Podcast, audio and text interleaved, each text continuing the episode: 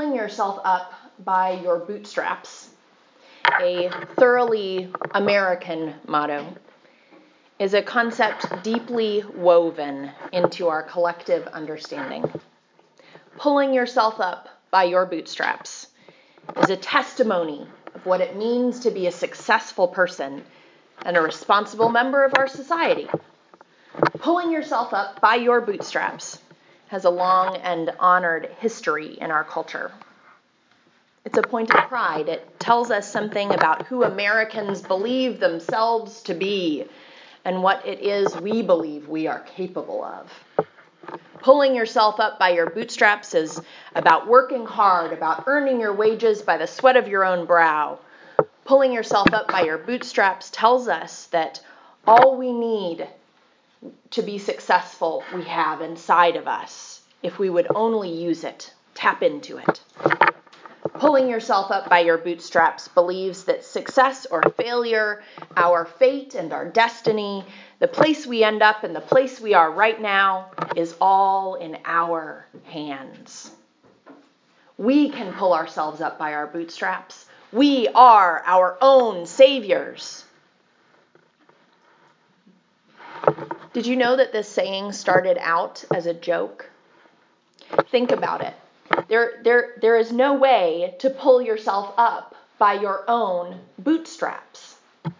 A variant of this joke that appeared in books of tall tales around the middle of the 1800s, this time as a funny saying, the same time as this funny saying, was the story of a man who fell into a swamp, got stuck, and then pulled himself out of the swamp by his own pigtail.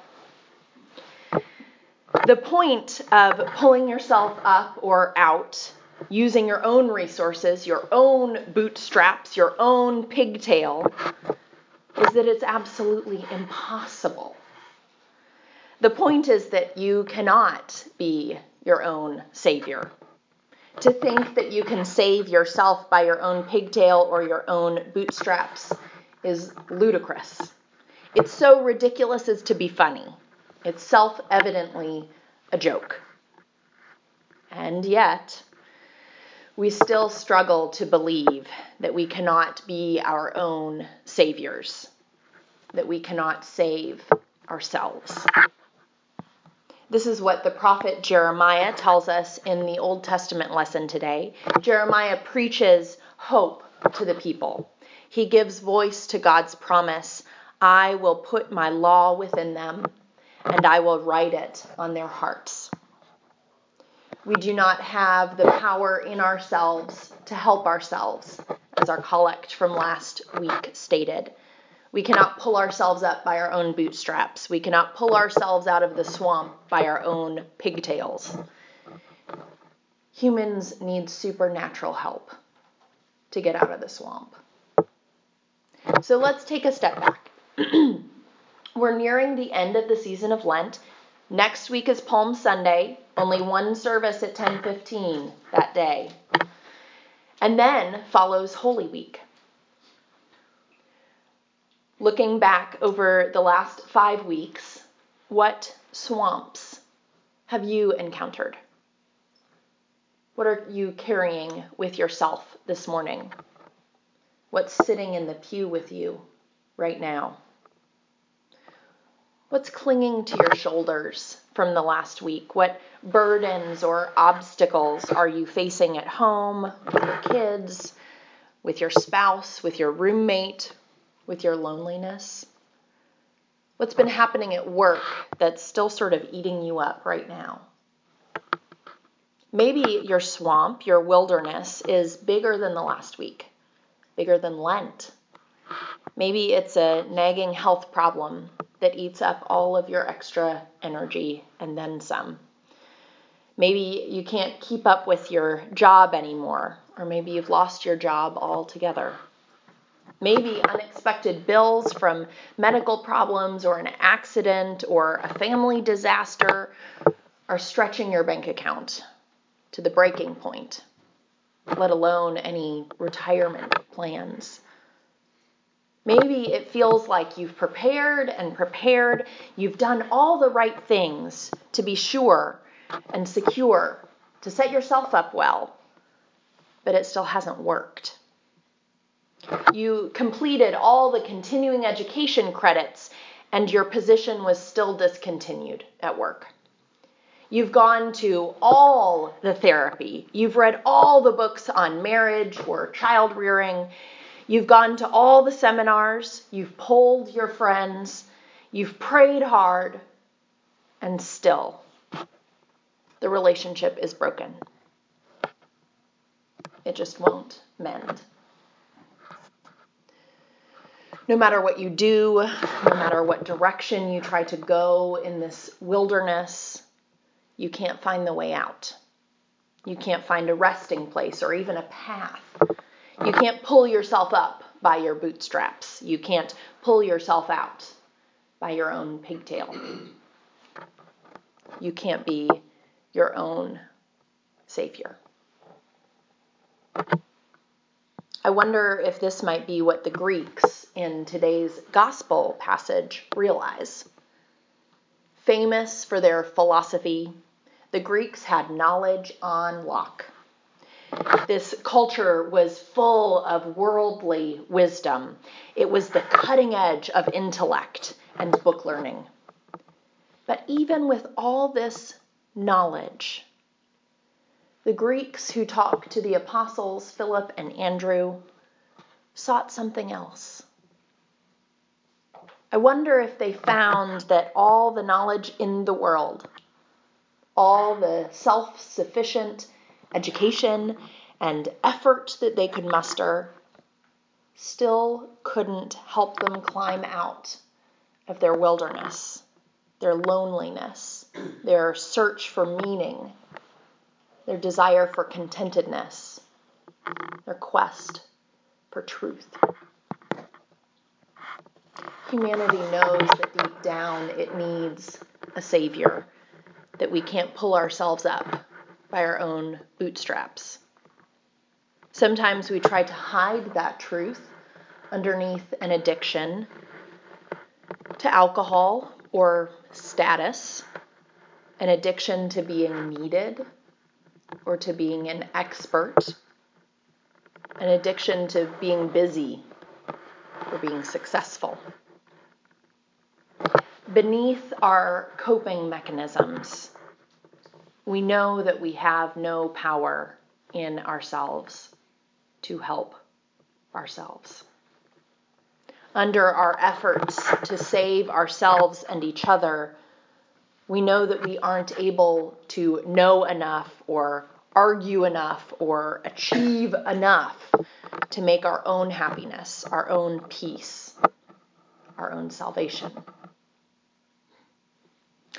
This coming Saturday, I'm hosting a book group here at St. Augustine's, 10 a.m. in the parish hall. We'll be talking about a book that was released last month entitled Everything Happens for a Reason and Other Lies I've Loved. a mother in her 30s who had just landed her dream job at one of the top research universities was promptly diagnosed with stage 4 cancer. Though she hadn't been a member of the prosperity gospel movement, that world ruled over by Joel Osteen, the one that promises that if you name it and claim it, God must provide it. She realized as she reflected on her reaction to her diagnosis that there were plenty of pull yourself up by your bootstraps lies that she had been clinging to lies that were exposed in the harsh light of terminal illness. The harsh light of death is one that hovers over each of our lives. But it's one that we're able to ignore and deny for the most part. Modern technology in medical treatment, in public health and safety, in nutrition studies and global trade. All these tools allow us to push death far enough down the road that we're often lulled into believing that we have power in ourselves to help ourselves, that we can pull ourselves up by our own bootstraps, that we can be our own saviors. This author, her name is Kate, talks about questioning if she had only given up her habit of eating cookies, if giving up that sugar would have changed the course of her life.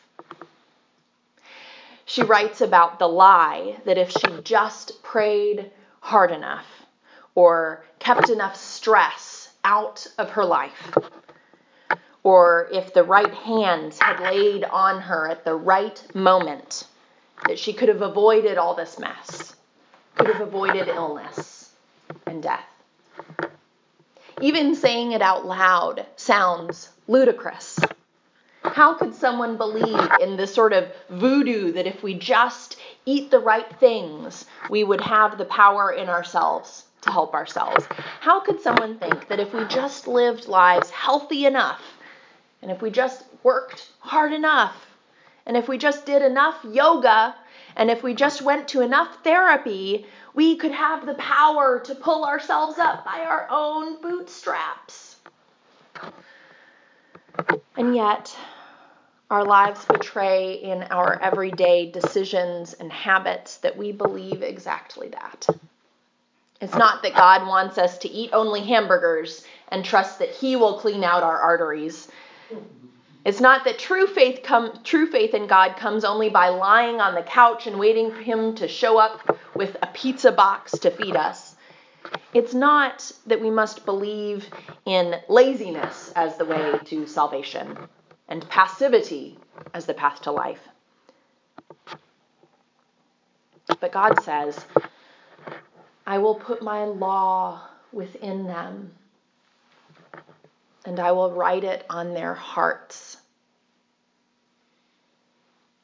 And I will be their God.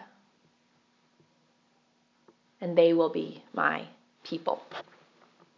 It's that we have no power in ourselves to help ourselves. It's that we cannot strong arm our ways to eternal life. It's that we can't work hard enough to prevent the decay and disease of our bodies. It's that we cannot go to enough therapy to heal each wound.